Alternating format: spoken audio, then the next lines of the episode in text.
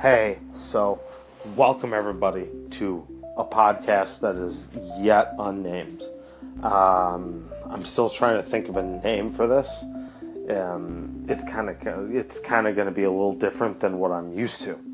So, for anybody that doesn't know who I am, my name is CBJ, and I used to have a website called Broken Brush Entertainment, and that website was spawned from me working for uh, Q101 WKQX in Chicago, Illinois. and after I stopped working for them, I decided to start my own website called Broken Brush Entertainment. And through that, it spawned a bunch of podcasts. It spawned Eyed Focus, which was my podcast, which was kind of, you know, like you know, a podcast about, you know, nerdy stuff, art, and then um, the girl that I was with at the time, she had a, you know, she had a podcast that was about music.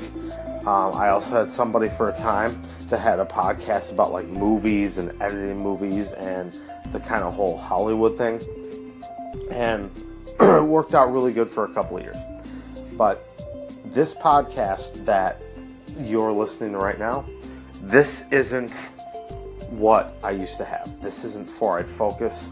This isn't, you know, Broken Brush Entertainment. This isn't anything like that. What this is, is this is kind of like the story of my life, for lack of a better term, and what I've been through in the last six or seven years.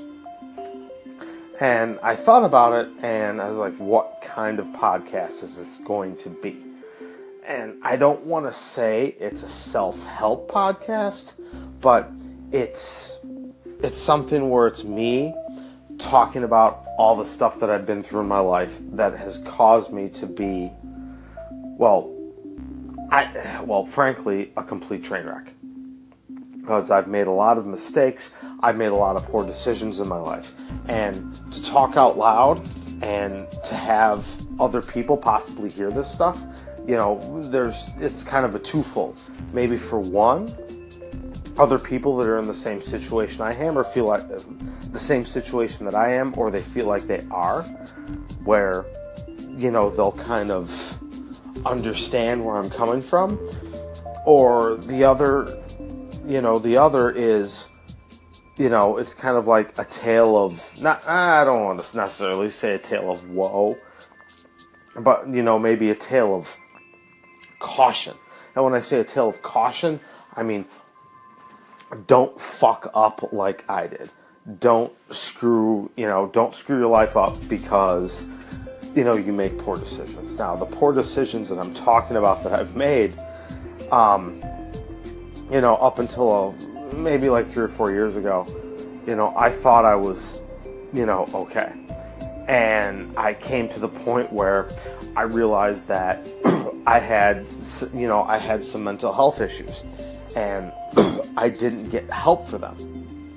And the, what happened because I didn't get help from for it, you know, I'm sorry if I'm like dropping my words or I'm pausing, but this is not something that's very easy for me to talk about like out loud and to post this and for other people to hear it. So I kind of struggle with my words, so I apologize ahead of time, but you know, to to have that harrowing time where you wake up and you realize that you know, you're you're you're you're pretty fucked up.